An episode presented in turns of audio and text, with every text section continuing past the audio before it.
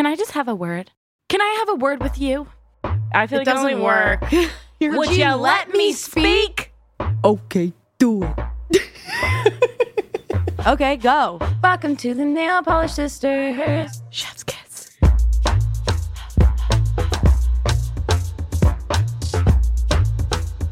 So, So, guys, remember those wonderful note cards I was so excited for? Well, they're here.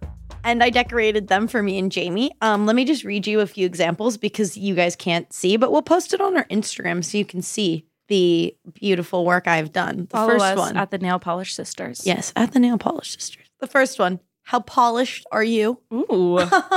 Play on words. Don't ever apologize. Second, play on words. Um, the nail polish sisters. oh wow, original. Us. More nail polish sisters looking like it was done by a five year old. And there's a kangaroo on it. That it looks like yours. my woe. Say less. Say less. This is a bedazzled NPS. Nips. Nips. Nips. Nips. At the beginning of every episode. Nips. And taste the nail polish. I love that. Taste the rainbow. Exactly. Respect the pouch. Respect it. Never. So we're gonna use those today. I'm really excited to use them. Oh, Jami has one over there. Tell us what it says. It says the nail polish sisters. Chef's kiss. And there's ice cream cones on it. It's making me hungry. We get lunch after. Yeah, I'm so hungry. um. So that was our. That was our. Um. I just. We just wanted to let you guys know that we're using those now. Also, because- feel free to send in any ideas for new note card names. Oh, I love that. Like if you have a little play on words, we can only be so creative between the two of us. We need your help. so send them in, mate. Send them in. Send in the clowns. oh my god! Wait, please hold. I have to tell them about my ick that I just did. Oh. oh no. So Bella's Bella's man's, we shall call him an amazing man, if I do say so myself. He likes to find icks and then do them to the person who has the ick. So that happened. And he said to me, he said, What's your like biggest ick? Essentially being like, how can I trigger you in that way? and I was like, I don't know if I have one. And then I realized I do, but I've never been able to explain it because it's when people sing in the middle of their stories. Like if they're talking about something and then they start singing. And then cut to, I have dinner with my dad the other night and he's talking about something like pretty serious. And then all of a sudden he just starts singing and he was like, I feel nothing. I was like, oh my God. I realized that's my ick. And I actually told him about this, so this is not like news to him. But the reason why it's so icky to me is one, because there's a lot of people around, we're at a public place. Number two, he wasn't even singing it right. So he was trying to find the right way of singing it while he was singing it. And he was saying, I feel nothing. And I was like, what is that from? And he was like, you know, and I was like, oh, I know what you think it's from. You think it's from a chorus line, but you're singing West Side Story, I Feel Pretty. And I was so upset. I actually lost my appetite. I was so upset that he, number one, mixed up those musicals, and two, don't sing in the middle of your story. You could have gotten it across by just saying, you know, and I just felt nothing at that moment. Why did you have to go, I feel nothing? I just can't. Then we got in a huge fight about it because he thought he was singing the right. Anyways, he was like, well, then sing it for me. And I was like, well, I can because I was this part in a chorus line, you bitch. Um, anyways, musical theater. I give myself the ick. Okay, I'm stopping. It's like Lake Guyene all over again. Bella was stalking this boy I made out with one time, and she's like, "Oh my god, look at him! He's fancy. He goes to Lake Guyene." And then two minutes later, she goes, "Oh wait, it's Lake Green." His shirt was like crumbled in the Instagram, so the R looked like an egg. Lake Guyene.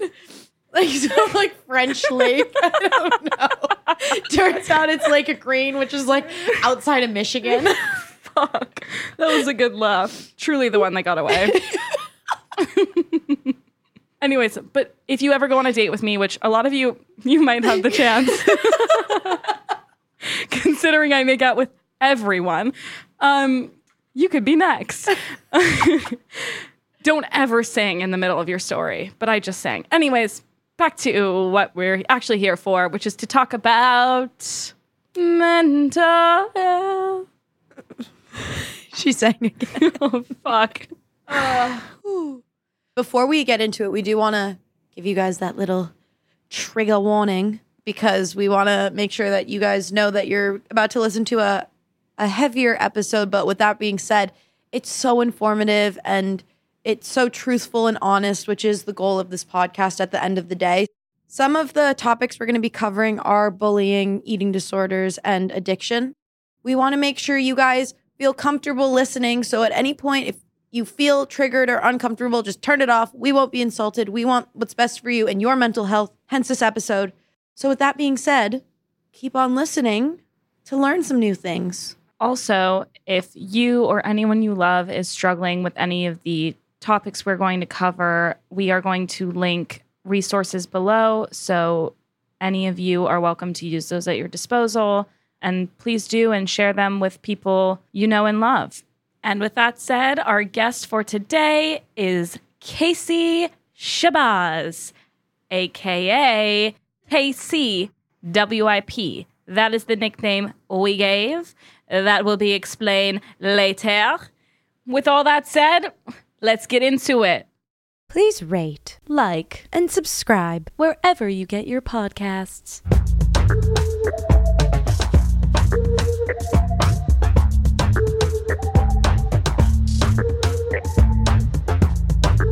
A five, a four, a three, two, one. Hi, guys.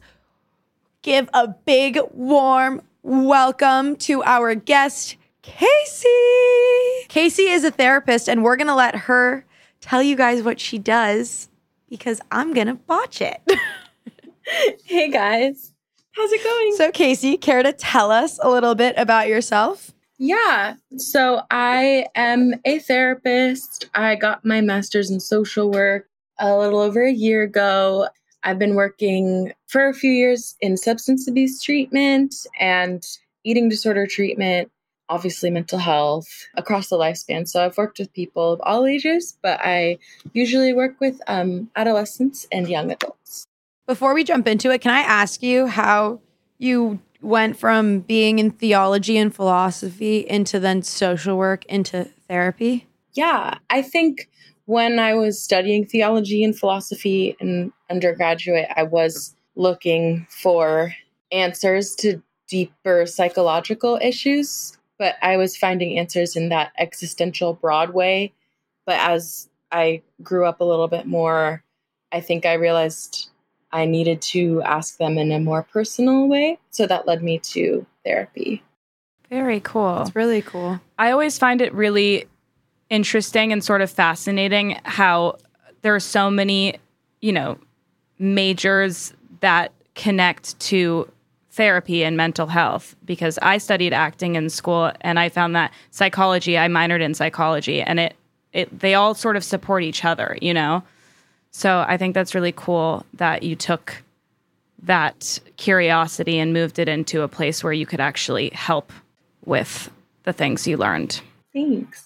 Yeah, that's really ama- really cool that you did acting and psychology together. Very cool. I think that's why we're so curious and why we wanted to do an episode on mental health is everything sort of circles back to it Mm-hmm. now more than ever obviously and because of all the recent developments in mental health it's like Right. it- it's there's an opportunity to learn about it and it's so cool to be able to have these conversations with you know like-minded people who are also curious about mental health or people that don't know enough about it and should know some stuff about it which is what we can hope to do today on this episode a little bit I love that. So, our theme of this week, obviously, is mental health. And this is a theme we're going to definitely be talking about a lot throughout the season, just because, as Jami just said, how important it is to us truly and how interested we are in it and bettering ourselves every day, mentally, physically, in all ways, shapes, or forms. But we wanted to specifically dive into what we would consider the first layer of mental health, and that is where it stems from initially, whether it be childhood, what traumas it could be from, and all of that stuff. Yeah, and sort of it, it's interconnected to, you know, how whatever happens in childhood obviously is always going to have an effect all the way through your lifespan. So it's sort of trying to figure out, you know, why is that so prevalent um, still in our lives, even if it happened at Sure. per se age zero for me. Yeah, even if you can't remember it, somehow it still sticks within your brain. So we have a lot of questions for you, Kasie, and I feel like we should maybe just Jump start right diving in. right in. Absolutely. These Um, are really great questions, guys. So Jami and I talk about this a lot. And it's the idea of rejection at a young age and how that forms pretty much your entire being growing up because it could be something as simple as not getting a part in a school play you want when you're 5 years old, Jami. Are you adding And on live podcast? and how that ends up or what your parents put in your head about specific rejections and what those mean to them which then gets put on you so we kind of wanted to go into the idea and ask you about rejection and what you see what's hmm, how do i word this what you see across the board with rejection and kids and if that does have an effect on how you mentally form Mm, absolutely. I think so. When we are young, our brains are really vulnerable, right? Like it's still a lot of gray matter. We're, we're learning we're, language, you know, we're absorbing the world around us. We're very much still developing. So when we get these messages, for example, rejection, like we really internalize that. That gets into our Right. neurochemistry we we get the message i'm not welcome in the world or the world doesn't like me what have you. And we're also really self-centered as children right? We can't see how big the world is. We're our, we're our whole world. And we're just Right. like oh this i i'm a failure. I'm rejected. And it's easy to internalize an event as truth when our brains are so moldable and flexible you know? Yeah. I also, too, to that, I remember, and you can correct me if I'm wrong, you probably know better than me, but every, like, in the human experience, the one universal need is for belonging, right? Am I sort of on the right track? So I feel like that ties into rejection as well, because, like, immediately, if you don't feel like you belong from a really young age, my question to that is like, how do you un, how do you undo that after it's so you know prominent in your brain from a young age those things get instilled we take them and they mold to us. How do you sort of resolve that? Or does it not get resolved and you just sort of deal with it as it comes up? Really good intense deep question. Sorry. No i love i love this shit. Um oh no am i allowed to cuss to on podcast. I'm not right? Yes you are. Oh i am? Absolutely. cuss. I was on a podcast once and i cussed and oh no i wasn't it wasn't a podcast it was the radio and they were so mad. Okay anyway. Yeah, yes good. so fucking um, go for it. You can fucking cuss bro. I love what you said about our need for belonging. As as human beings, we are born so vulnerable. Where we need belonging. That our survival is very tied to social belonging. So I think that's why rejection has such intense power in us, right? Because it signals like I'm being cast out, I'm not going to survive. We're born so helpless, right? So many other animals are born doing what they need to do and we're born um which i could go into ooh, this is a lot okay i need to focus why we're born so underdeveloped is like a whole nother deal anyway you're asking how do we undo that or does it ever get undone and the brain is extremely flexible you know neuroplasticity is such a popularized concept now so yes, it is very possible to rewire our brains. It takes a lot of effort and work and just the awareness that it's possible, right? Because a lot of times we live in this unconscious story and we don't ever step out of it that I I'm a fuck up, I am rejected. You know, we don't believe Right. that there's any other truth we can live.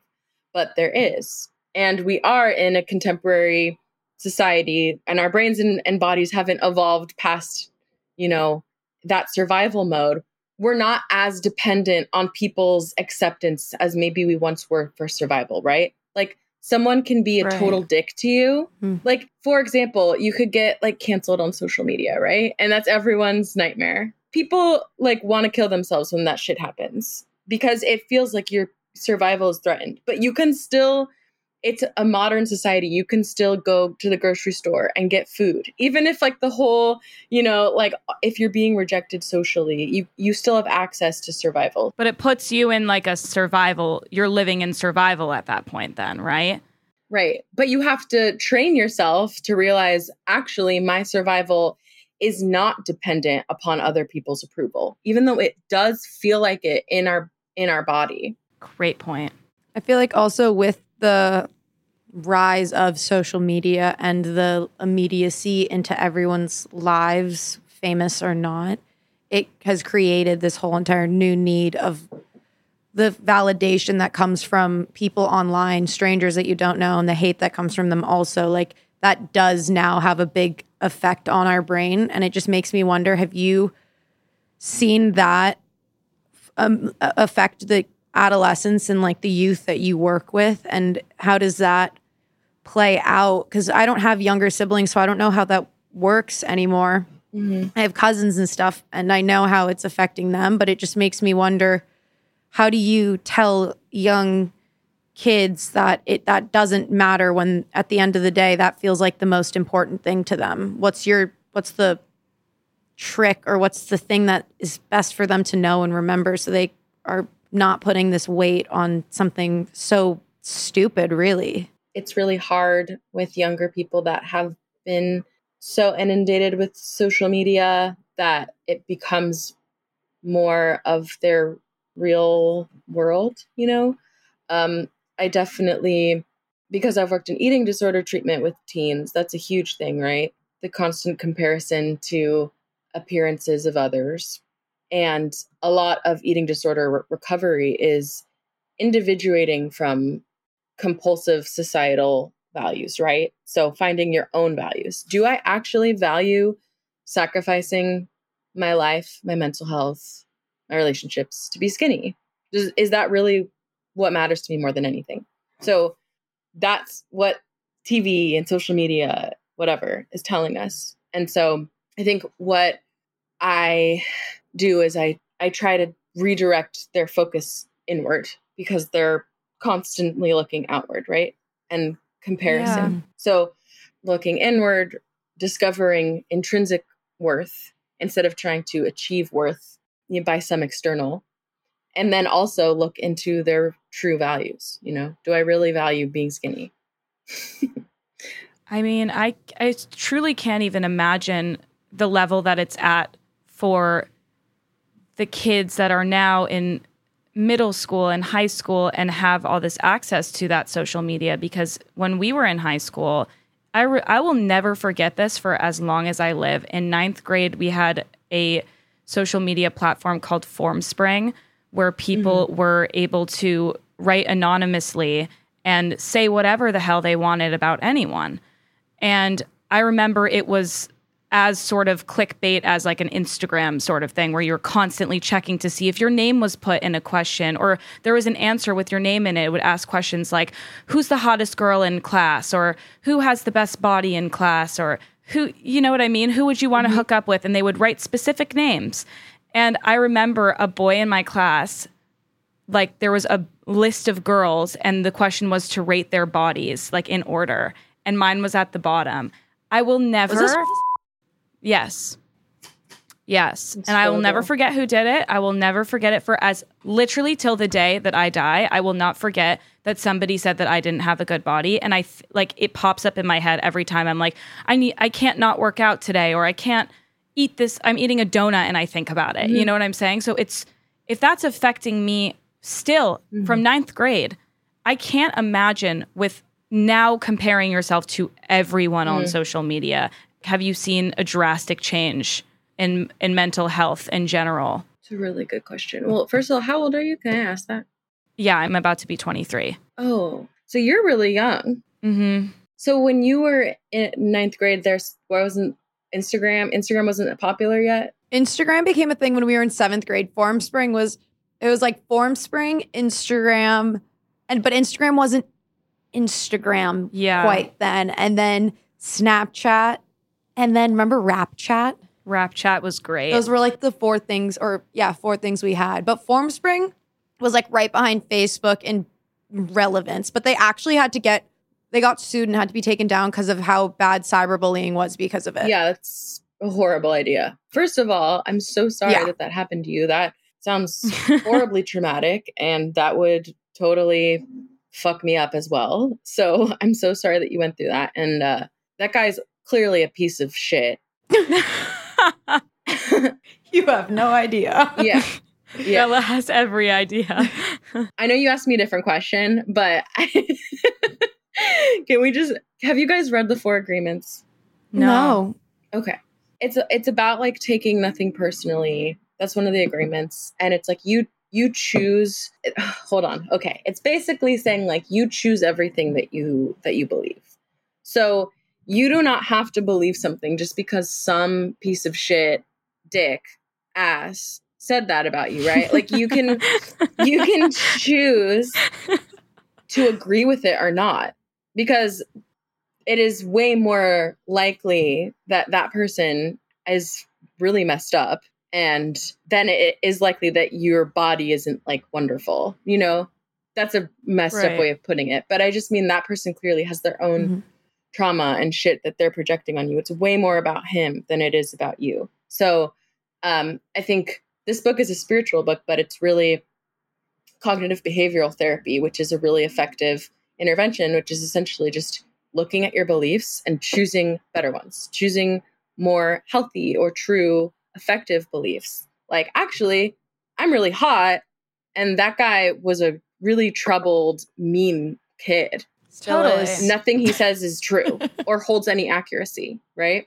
But it takes like yeah, of Cha- course. Right. I know you know that, but it's just like it's like challenging those little things over and over again, right? We it takes a lot more practice to make the positive things stick because our brains are wired for survival, right? So they're going to pick up on rejection as to like ward. Does that make sense? It's it's it's going to pay attention to what's threatening our survival. Okay, sorry. I I went on a tangent. I just that made No, me so mad that that guy said that. So I I wanted to Well, Isn't that the thing of um what's it called? It's like the re something bias. yeah. What's the word for it?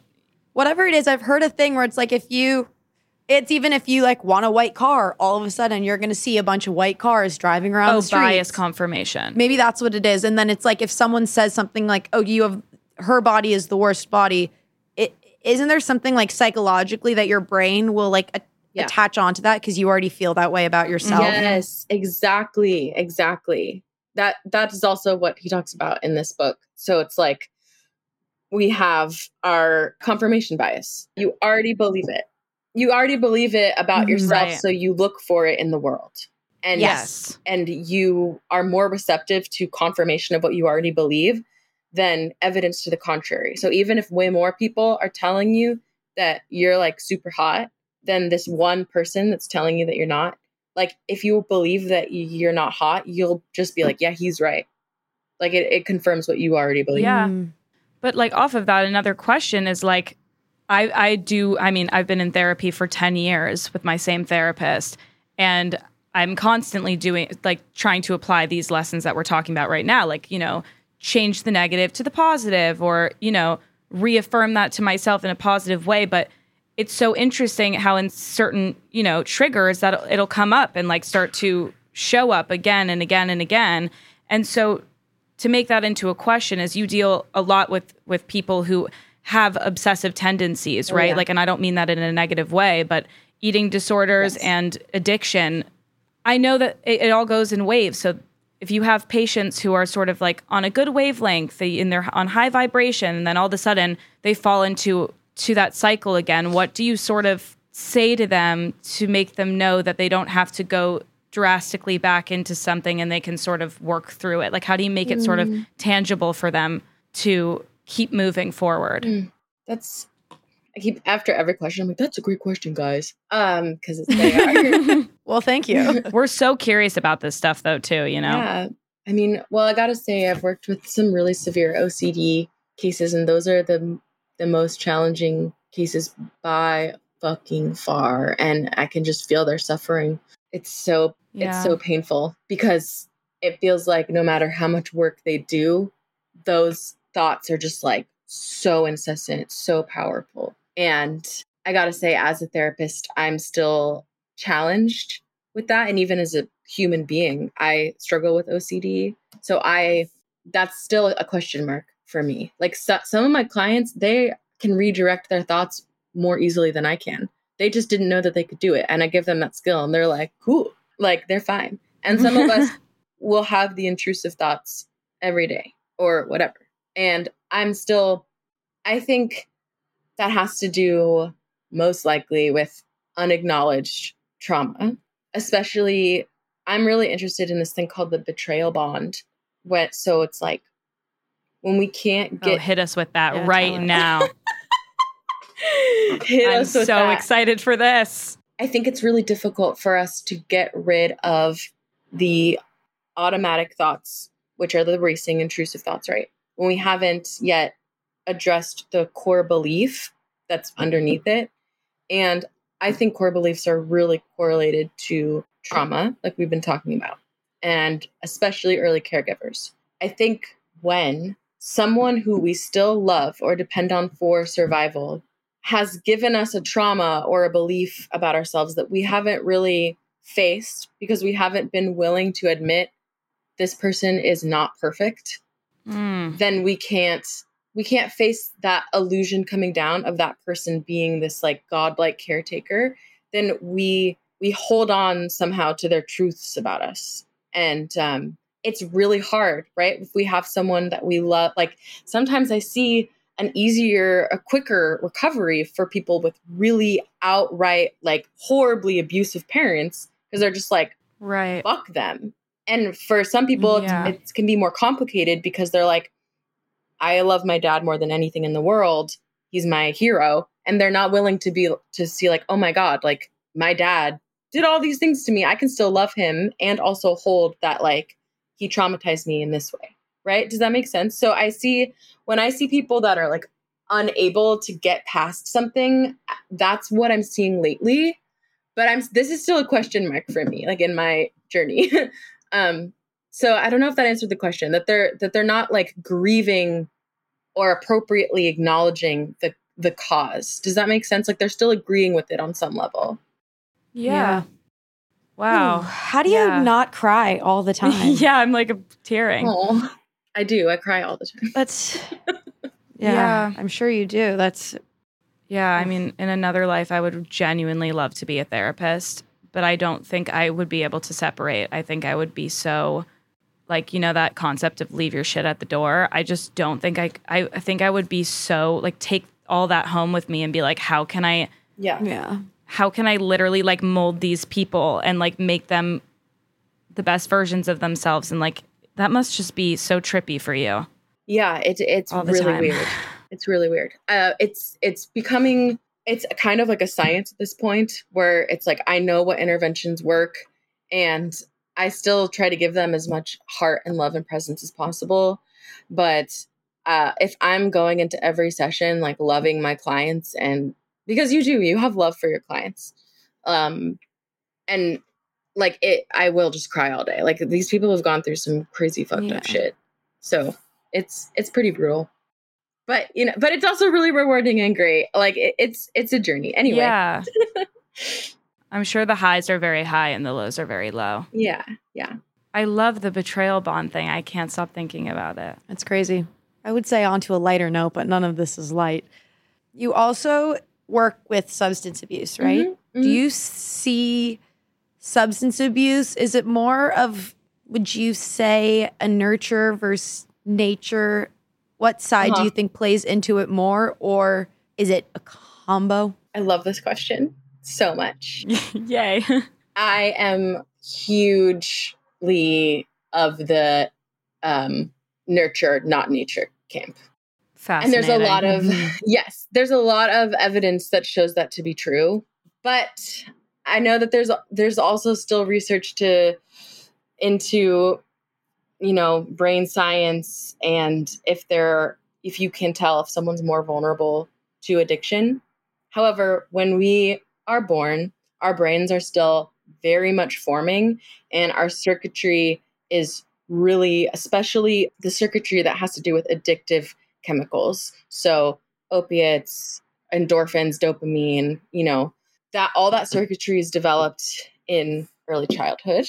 And there's a very direct correlation between the experiences we had, the kind of love we got, this the amount of stress in our household, and the way that that circuitry operates in our brains.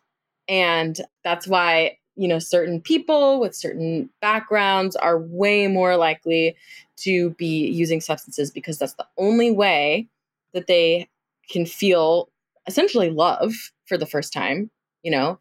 So, like, love basically activates our, you know, opioids, our endorphins, like our dopamine, it's reward, bonding, safety, and all this stuff is like, if we don't have that from an early caregiver, we get that from fucking fentanyl, you know, meth, like all that stuff gives what we were never able to get as babies. So, Yeah, it gives that false sort of connectiveness, right?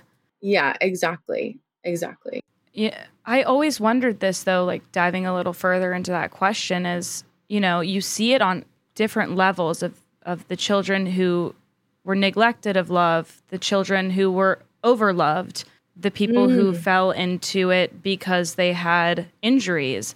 There's mm. so it I feel like it's such a rabbit hole and I don't even know if that's a question, but it's just sort of like it reminds me of this I feel like I sound so fucking pick me with all my like I remember this from when I studied it. Do it, but please. the- truly there is this sorry, there is this concept called um the good enough mother. I don't know if Yeah. you remember that. It's it's Yeah, yeah. So, you know, being good enough as a parent and because I feel like a lot of it nurturally falls back nurturally is not a word, but go with it. Nurturally it's a parental it's it's basically the parent's responsibility to make sure that this kid gets enough love or you know being right in the middle. And because of our traumas like i can't imagine when when i am an, a parent that i will not overlove the shit out of my kids because i just want them to feel every bit of love that they can possibly have. But that can also drive them into addiction or into an eating disorder because they, they feel helicoptered. So it's like what do you say like do you work with parents of of the children and like how if you do what what can you say It's really different based on each family dynamic and the willingness and openness and the humility of the parents uh, versus the rigid, rigidity of the parents toward believing their way is the right way. You know, so it really depends on the family system what what kind of um, intervention that I choose to take because family systems are so complex. But here's a question kind of off of what Jami was saying and also family systems and then also drug addiction at its finest. What do you tell those around them? What do they what do you say to people to help them help the person they love? Mm. Is there any trick cuz Jami and I have both in positions where we've tried to help people who have drug problems and it's Mm-hmm. fucking difficult and they're really resistant and no one wants to listen and sometimes people don't even want to admit they have a problem. So what's the first step in trying to help someone who does have a problem? If anyone is asking that, I usually redirect them towards helping themselves because people that struggle with addiction are usually leaving behind a bit of a chaotic tornado around them. And i just got the chills Oh, yeah. And so, really, leaving them to the consequences of their own actions is the best way that they can Hmm. come to their senses. But it's really hard. It's really scary. Um, I'm I'm getting the chills now too because I'm remembering clients I've had where, like, I've had someone who her son was using so much and it would draw her back into addiction. When she would take care of him you know like it would she would let him live with her and then they would end up using together um or whatever right? And so finally she put up boundaries. She got sober for the first time actually i- and like stayed sober and finally was taking care of herself and putting up boundaries. And he like went and got a job and everything seemed really good and it was like wow they're both sober they're both taking care of themselves and then he fucking overdosed and died. And it was her worst nightmare it's anyone's worst nightmare who has someone in their life that is using. But it's also like it's the truth that's the surrender you're not in control of what they're going to do. And you are in control of taking care of yourself and you can pray to god that they will see the light and that your boundaries will help you know will help them see what they're doing because that does happen a lot when when the addict has nowhere else to go they're finally like wow i've fucked up i've burned every bridge i, I have no other choice to get sober or die and unfortunately that that ends up being the stakes i see a lot of people come to recovery that way though you know when they don't have anyone Yeah. left Yeah. left to enable them Yeah. I find that so fascinating too because all you want to do when you see somebody, because clearly they're in pain, is you want to help them. But by helping them, you're essentially enabling them. But if you don't enable them, you're completely out of control. So that's basically what you were just saying. But I just, it it's baffles me because at the end of the day, if they do choose the route to get well and you know you think things are going good and- and they pass away you somehow probably still feel as a parent or somebody very close that you could have done something. And i think it's really important to remind people that that is a person's essential is their i don't even want to say that but is it their choice? Like you can't feel the responsibility for somebody not i don't know because I think I addiction is a understand what you're disease. i don't know. Right.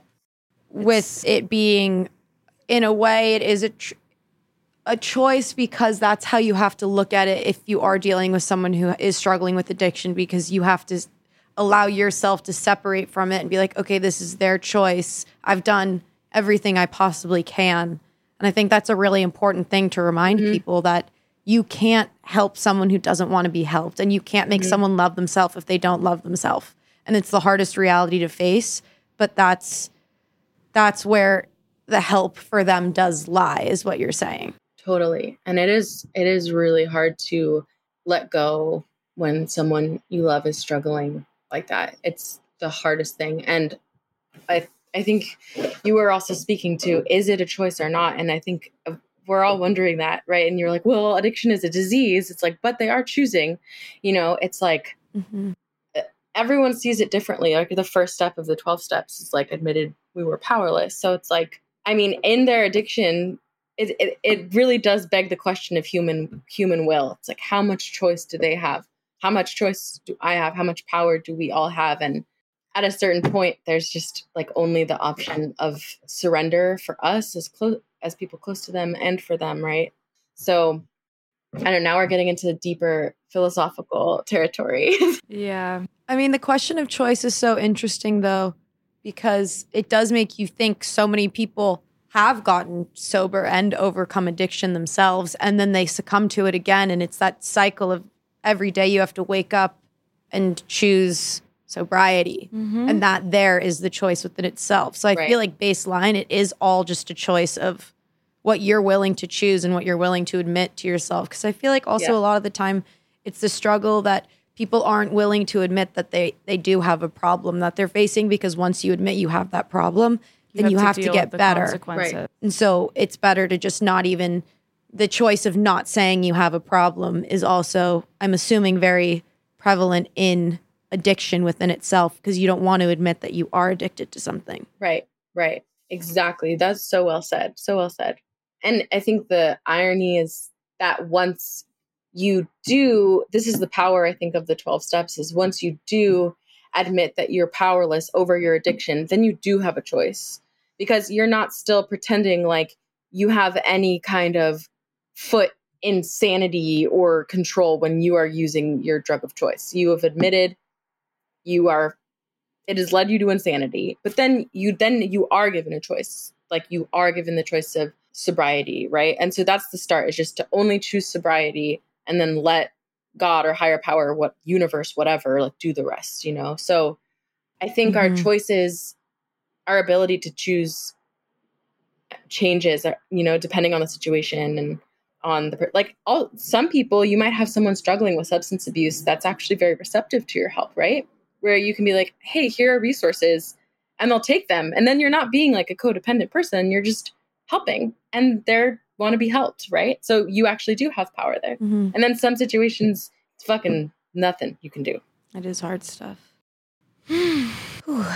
that took a turn. Sorry. you know this It's podcast was like- always going to a- be a heavy one like Yeah. But I I think it's so I don't regret any minute of it because I think it's so important for people to even just start to acknowledge all of this sort of stuff. Um, if they can do it for themselves, if they can do it for, you know, their best friend or a loved one, it's just it's really good to know anecdotes. It's good to know people's thought processes around these things so that it can just be a conversation in the first place because you know i know so many people in my life who won't even consider you know therapy or still have that belief system that therapy is not helpful and and It's for like broken people. yeah and the stigmas around therapy and on top of that people who don't have the access to help. Yes. That's another thing that it's just there is i guess that is the bright side. You know i love me a bright side of the internet and of technology. There are a lot of resources you mm-hmm. know just on safari and like on youtube. You can i'm sure there's people making videos to help people and talk through things and there's a community for that if you can't access it hmm you know so that's the hopeful part of it all is that there are a lot of nobody is alone at the end of the day Mhm. because we have this Yeah. crazy thing called technology That's true. it is it's an amazing right side baby it bright really side. is Somehow she brought it back to the bright side. I, love don't know how one does it, but she always does it. that, that was really really well done but i no she was like, and we're gonna make this happy now. happy. Jami. I, I love it. I don't Legend. it's like i feel like we're just looking at things that are real. That's all it is. And Truth sometimes you've got to see yeah. you got to see the reality just to sympathize because especially like i don't know for Jami and i we come from a very blessed life in a specific bubble where you don't see this stuff growing up until you kind of like leave the nest you don't know what reality really is Mhm. until you're out in the world on your own and i think it's important for if we have people listening who are younger and don't know this information it's helpful to have it for Yeah. yourself in the future absolutely before we close out with our final question we of course have to say thank you so much Kasie for your time your vulnerability your willingness to be honest. uh, yes because That's really hard to do. We don't see it enough these days. Um, and also your long awaited nickname, which we must now tell the listeners because that is how they will refer to you, other than your name, Kasie. It is K.C.W.I.P., which is Kasie, work in progress, to go with your calling from the universe or whatever you believe in, or K.C.W.I.P., which is Kasie, woman in power, women in power. this is crazy because right WIP, before this i was listening to a Yeah. song called wip and it's like work in progress Wow. When the Synchronicity, universe baby. is Synchronicity, just giving you signs. I love a synchronicity moment. Okay. So this is a closing out question. Kasie, as Jami has already given you your nickname, KCWIP, we ask every one of our guests this question. And we were wondering, out of the last three purchases you made on Amazon or Postmates, if you don't use Amazon, something fun, what was one of them? And tell us about it. Okay, I got a service dog vest for my dog because, guys, just get a vest and you can take your dog anywhere. Life hack. Milo's a registered service, not service dog, but he's an anxiety dog. Mine is too. Milo. I have a dog. What kind of dog do you have? Uh, Australian Shepherd mix. How about you? I have an Australian Shepherd too. His name is Petey. I love dogs. Maybe you can send us a picture of your dog, and then on the end of our slides for our social media post, Oh, we'll yeah. put a picture of each dog. For sure. and links to rescues. We love that. Rescue baby. Yeah, yeah, Adopt, yeah. don't shop. All right. Well, thank you, lovely K.CWIP, for your time. It was so great to talk to you guys.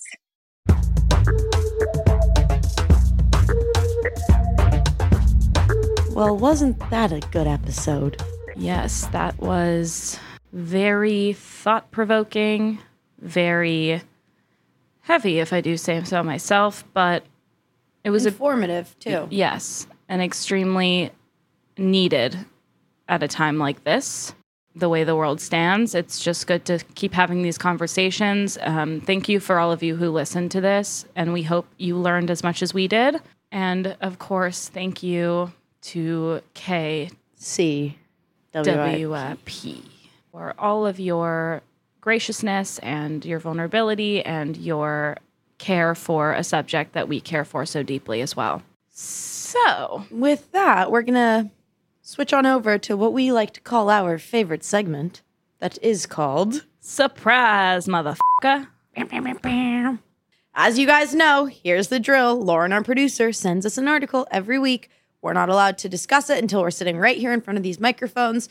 Today's article is called How to Survive a Cringe Attack The Science and Psychology of Embarrassing Memories. You can find this article on The Cut. The Cut. Heaty. We will also link that. Hit it. This was a great article. I actually thoroughly enjoyed this one. And as you probably heard in my intro, I have a lot of embarrassing memories. So this one was a fun read. Uh, what you got for me? Well, I thought it was interesting because there's a part of it article the article where I personally don't get embarrassed. I'm just like whatever, like shit happens, like that's life. And also my brain, I think my way of justifying not being embarrassed is like, yeah, well, no one remembers. Shh. Everyone's so self-involved, they don't actually remember what you did. Right. They're thinking about themselves and their embarrassing memories, you know? Yeah. So I think about that. But then what I thought was interesting was the, there was a guy and he said something along the lines of uh, the people you find who are less sensitive to embarrassment are either total jerks or else they're very self accepting. And I didn't think about it in the way that it is self accepting, but I think I am very self accepting in the sense that I'm just like, that's me. Yeah. If it's embarrassing or not, I did it. So it's me. So that's, might as well move on from it. I feel like we talk about this a lot too. And it's one of the things that I admire most about you is that you don't get embarrassed. Like it's life. Yeah. You might as well look at it in the. Per- that's how I look at it, at least. Which I felt I could relate to a lot of the things in this article about. I really feel like there's a frog in my throat. Flug. Frog. Um, the there's just the part of it where it was talking about. Well, they go into this crazy thing that I didn't know was a thing, but it's called HSAM. Hassam. Hassam.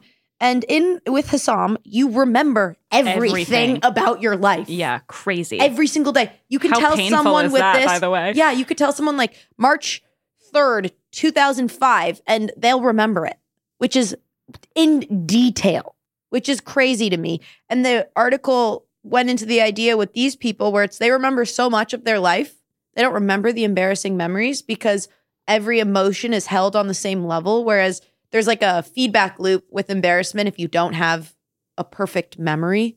And I thought it was interesting to look at it in the scale of like, oh, an embarrassing moment for someone who remembers everything is just another moment in life. Whereas for someone who doesn't remember everything, that embarrassing moment sticks out in your brain because there's like a trauma or there's like a high emotion linked to it. yeah. Whereas, Or like the, I like the idea of the unresolved. yeah, Um, so they were saying like when a embarrassing memory essentially gets interrupted, like you don't have the chance to explain yourself and be like, it's not the way it looks or whatever that Yeah. is. It it comes up more easy for you. And also how interesting that it's like a texture or a color or a street Mhm. name or any of those things can directly relate to bringing up that embarrassing moment for you. yeah. I was dying at the beginning of the the article when she was talking about how she was putting clothes away and then she said to herself, "No, no, no, no, no." Like to herself, I was like, "I do that all the time. Like I just Go, have like a flashback." out. Yeah, I'm like, "Go away." Cuz it's so weird I think too, and I don't know if the article really said this or this was just the interpretation of it, but it's like you don't see you will never see that embarrassing memory the way somebody else saw it happening to you Yeah. but it's they said it's something along the lines of it's the closest you can get to seeing how oh, other it's people at the end. I can tell you what it is to quote it exactly because it was very interesting. These embarrassing memories briefly shift your perspectives as you imagine what you must have looked like from somebody else's point of view. In an instant, you're freed from your own perspective. So a cringeworthy moment can be used as a reminder that yours is not the only perspective. Right, which is crazy. Yeah. And tags along the point of the innate selfishness of a human and how much time we spend thinking about ourselves versus Yeah. what other people are doing. Like, I'm not out here being like, oh, Bella did this embarrassing thing five years ago and I can't look at her the same.